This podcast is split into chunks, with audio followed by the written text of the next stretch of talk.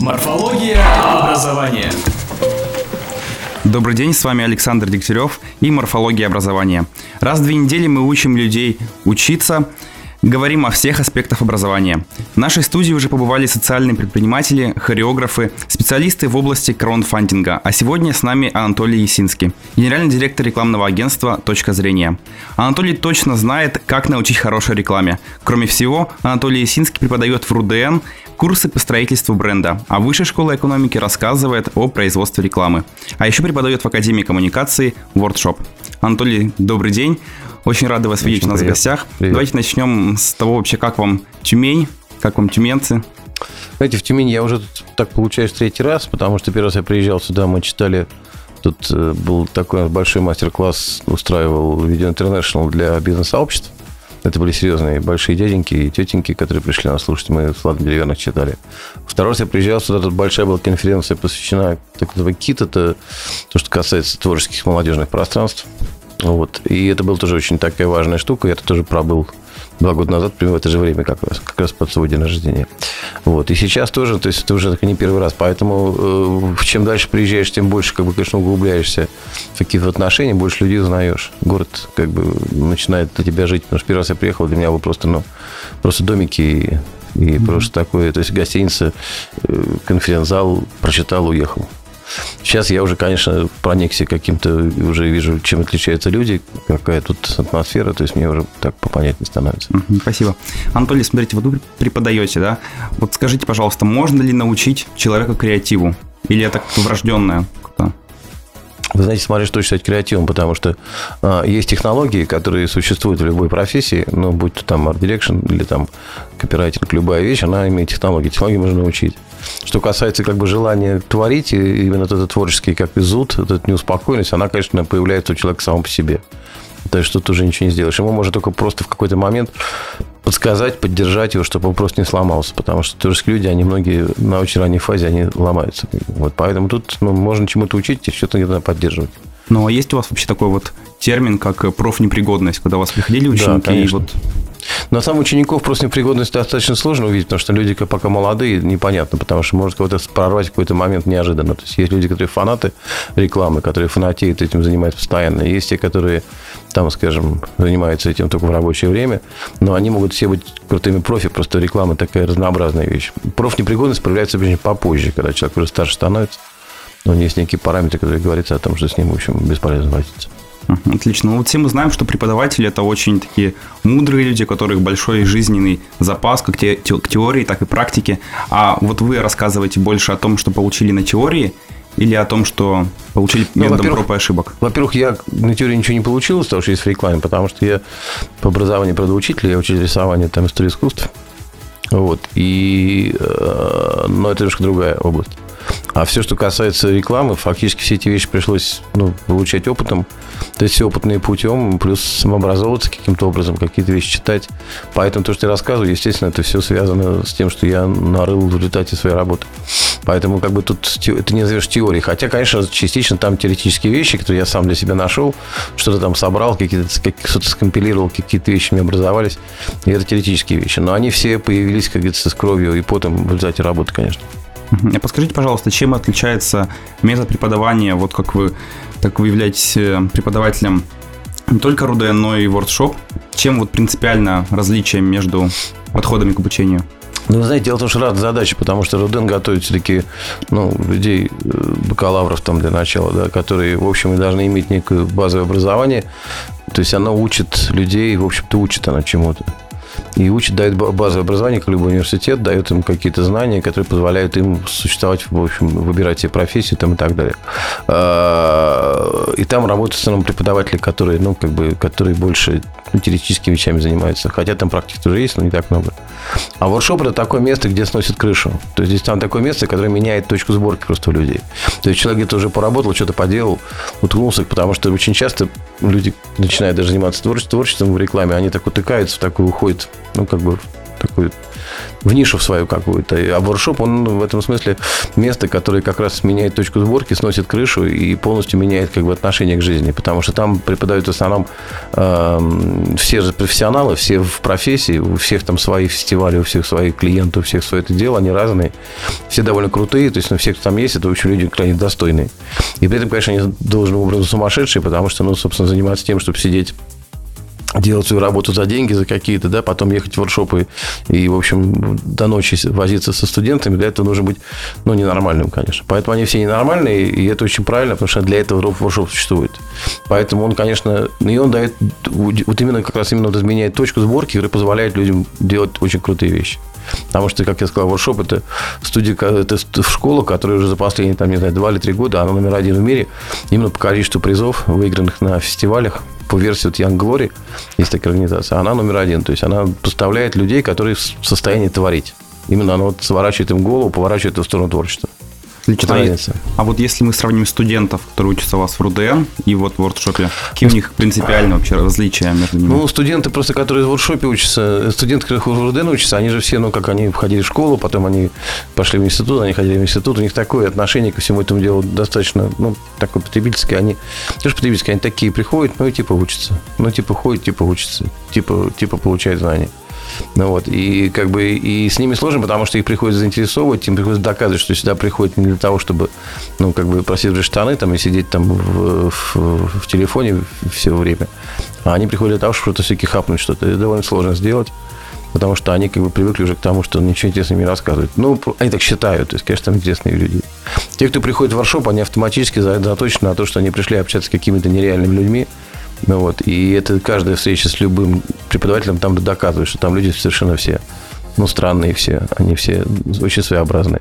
Поэтому те, кто приходит туда, они приходят осознанно, они тебя уже смотрят внимательно, то есть тоже, конечно, доказывать тоже каждый день, что ты, в общем, ну, не верблюд, что ты им интересен, но там, в принципе, ну, они больше, они, они осознанно это делают. Осознанно, это mm-hmm. важный момент, очень они осознанно делают все это. Вот подскажите, пожалуйста, вы вообще преподаватель строгий, как вы требовательный? К своим студентам? Ну, у меня просто нет, я как раз не строгий, потому что там ребята есть строгие, есть там Леня Фегин, например, который там очень строжит людей, там Андрюша Мусин, там мои как бы, ну, Мусин вообще мой там приятель с, давнешних пор. Они строгие, у них там они больше занимаются специальностью, то есть там Андрюша там учит режиссуре там э, Леня Фегин учит креативу. У них там такая очень задание. А я больше веду, у меня там история про культуру такая, она, ну, не то что теоретическая, но она такая больше умозрительная какая-то. Там история про коммуникацию тоже. То есть там нельзя быть таким строгим. Потом вообще я считаю, что, опять же, что дело не в строгости, а в том, чтобы ты человеку дал поверить, что он что-то может, как бы это важнее. То есть они дают больше инструменты, и они по них считают, что их самое главное делать эти инструменты. А я считаю, что самое главное дать человеку ощущение, что он может летать. Как бы. Ну, мне это важно. Угу, отлично.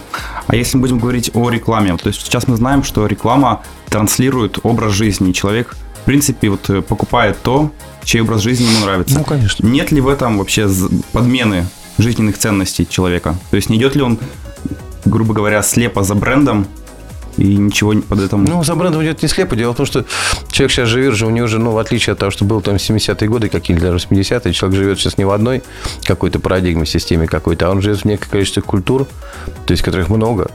И эти культуры совершенно разные. То есть, как я говорю, это, может быть, там он будет байкером любителем кошечек, и любителем, не знаю, фиалок там разводить их на окошке. И это совершенно нормально считается. То есть, если бы я бы там был бы каким-нибудь там андеграундом, каким-то парнем там в 80-е годы, при этом я бы разводил бы каких-нибудь кошечек, все бы сказали, парень, ты ну как бы в себе. Сейчас это нормально, поэтому люди сейчас живут в большом количестве разных совершенно культур, субкультур, и бренды, собственно, каждый бренд тоже ставит у себя какую-то некую культуру и субкультуру, в которой люди живут. И человек просто осознанно выбирает тот, те или иные вот эти вот точки где он там с кем-то встречается, общается, не обязательно на уровне физическом, там, может, в онлайне, в офлайне, просто в ощущении, с кем-то там встречается. То есть это такой набор разных совершенно ролей, разных совершенно сценариев, разных совершенно культур, ценностей. И человек выбирает все это дело себе. То есть сейчас немножко ситуация изменилась, человек выбирает, набирает себе разные эти вот сценарии, разные культуры. И чем больше он их охватывает, тем типа он круче, тем у него легче, ну, интереснее жизнь. Вот. Поэтому бренды, они в этом смысле совершенно... Тут не то история, что не навязывают свою жизнь. У тебя есть выбор всегда, их, их там десятки, сотни тысяч. Поэтому, ну, нет. Отлично. Подскажите, пожалуйста, вот вам студенты приходят уже, я думаю, достаточно молодые и, как, как говорится, из поколения Z. Вот расскажите, какие они, чем они принципиально отличаются от тех, что были там 10 лет назад, например? Да, но пока что приходят еще и, и все- все-таки еще игреки пока что. За это еще пока не поперли, же там сейчас там 18-18, там, наверное, так максимум. То есть пока они еще не пошли. Вот, но э, пока игреки младшие. Ну, отличается, конечно, сильно. Вообще просто э, сейчас отличие каждый год другой. Потому что мир очень быстро меняется. Сейчас вообще ну, парадигма сме- сменилась. Потому что мир не остается долгое время одинаковым. Он меняется, теперь, знаете, как я говорю, он меняется как амеба. То есть он так вот трансформируется постоянно. Если раньше менялся там по Марксу, набрав какое-то количество изменений, количественное, потом качественно менялось. Сейчас он так вот, как амеба, всем перетекает, вот так чуть-чуть. И поэтому люди, которые приходят, они каждый год разные, они меняются в течение времени, когда с ними занимаешься. Вот. И, ну, естественно, как бы у них есть отличия. Они там, например, там, ну, конечно, не более цифровые стали, разумеется. Они менее стали, например, э, жесткие в отстаивании своих идей. Они меньше их отставят, потому что они вместо того, чтобы отстаивать свою идею везде, они скорее найдут то место, где их воспринимают позитивно, их эту одну идею.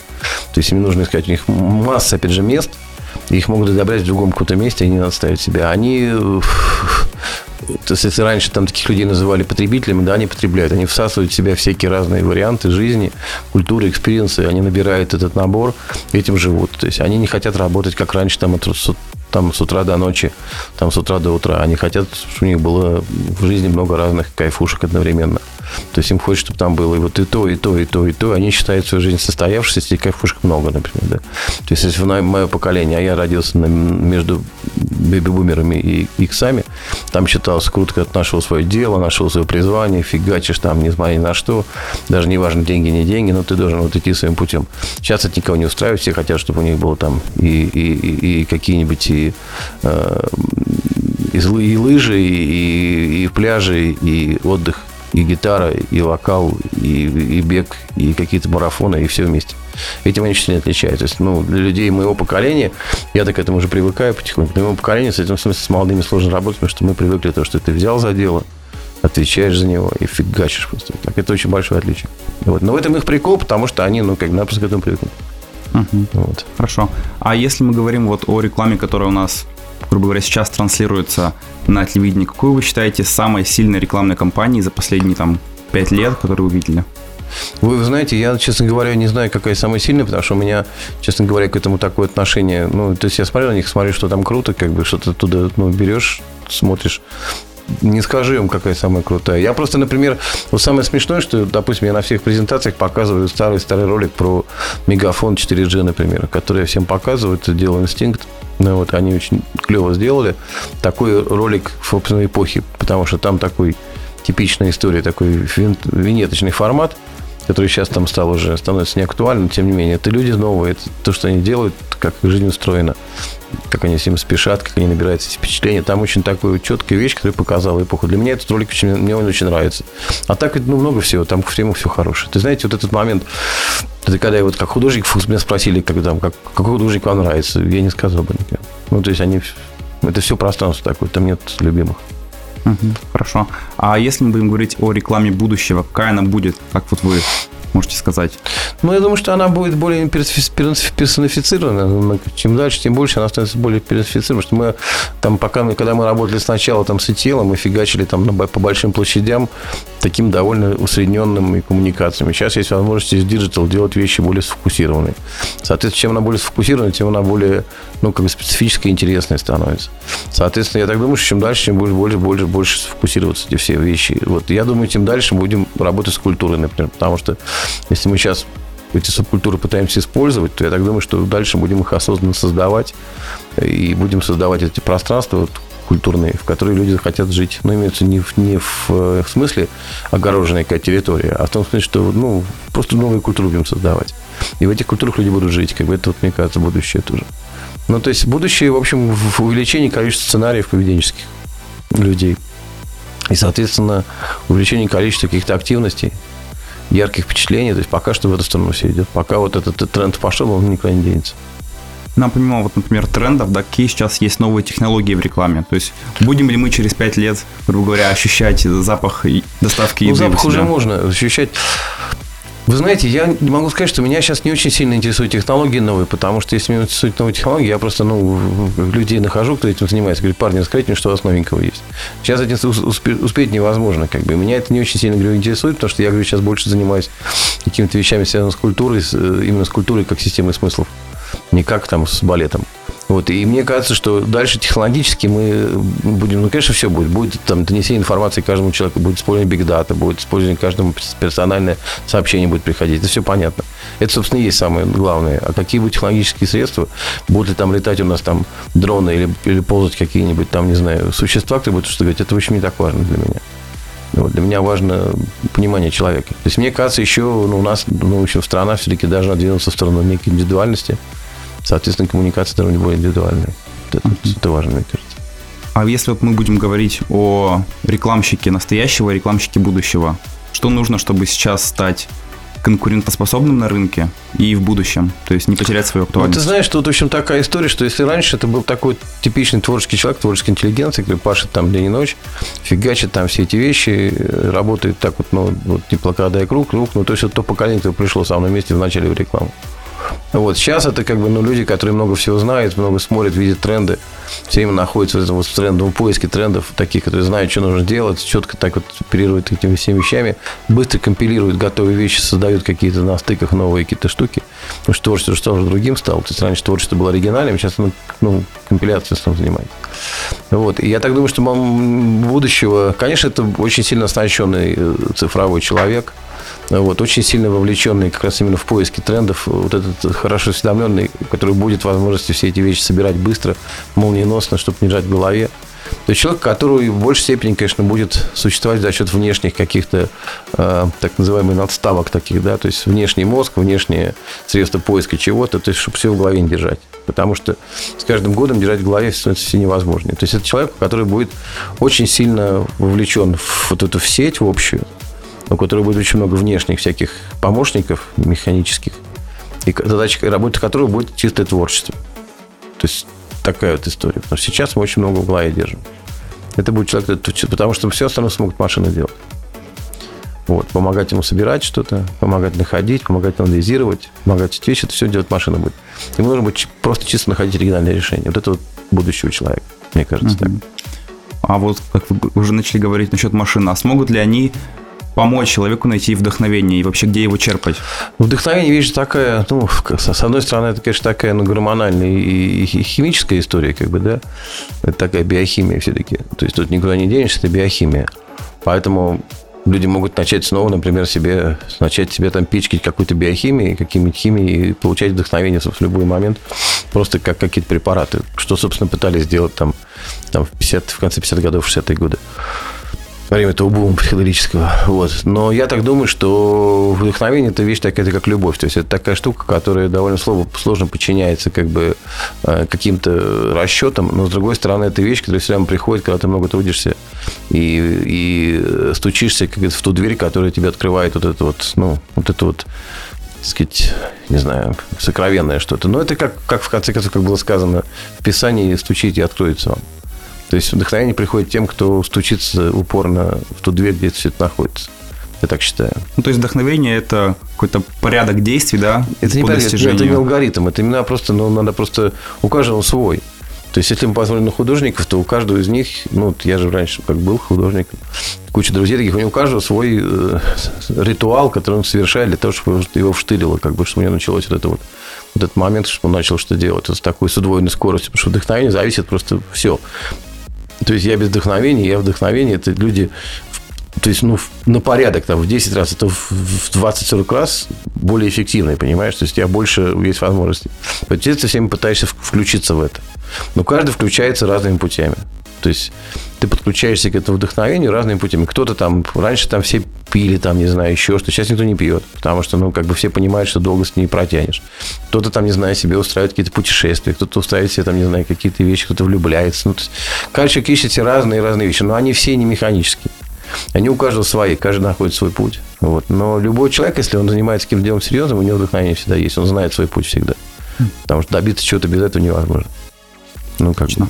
Когда мы готовились к интервью, вот э, очень такая мне понравилась ваша цитата. Э, Дайте читателю хотя бы одного персонажа, с которым он мог бы себя как-то ассоциировать. Мгм. Вот скажите, пожалуйста, ваш персонаж, с которым вы себя ассоциируете, может быть, в рекламе, возможно, в литературе. Я даже не знаю, так сложно сказать, наверное. Я себе...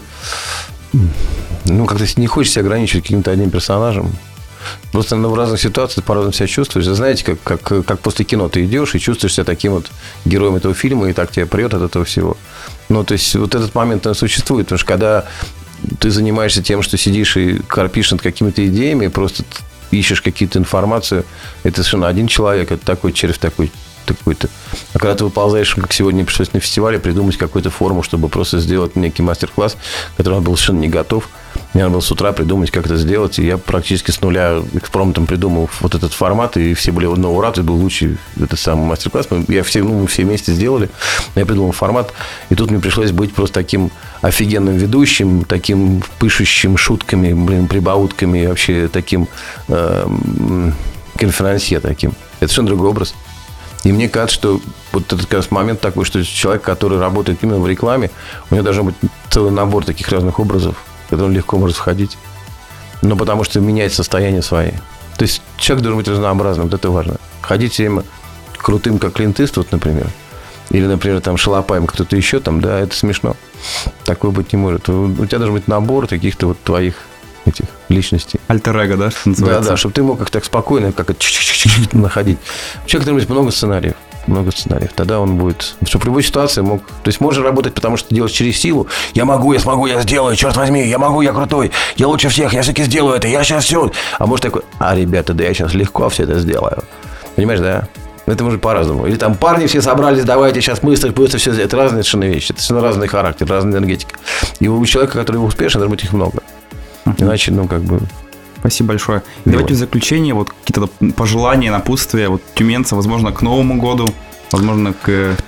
Во-первых, я пожелание всем, э, я думаю, что это всем важное пожелание, это то, что сейчас у нас уникальное время есть такое, когда неважно, где ты находишься, ты можешь быть крутым, офигенным и, и- и вообще самым-самым-самым, находить где угодно. То есть пропала эта история, что мы должны быть в центре, чтобы побеждать и быть там какими-то. Это пропало. То есть это пропало вот на уровне и идей, и общения, и всего остального. Потому что когда мы начинали этим заниматься, ездили по всем, ты приезжаешь вот куда-то, и ты чувствуешь, люди с тобой так общаются, ну, типа, приехал тут из Москвы, либо такой, ну, приехал тут из Москвы, либо, приехал из Москвы. То есть, ну, ты такой чувствуешь, что у людей барьер. Сейчас этого барьера нету, потому что это следствие, вот это вот, то, что сейчас, без- неважно, где ты находишься. Мы все находимся в одном информационном пространстве. Ну, все, понимаешь, мы совершенно равные в этом люди.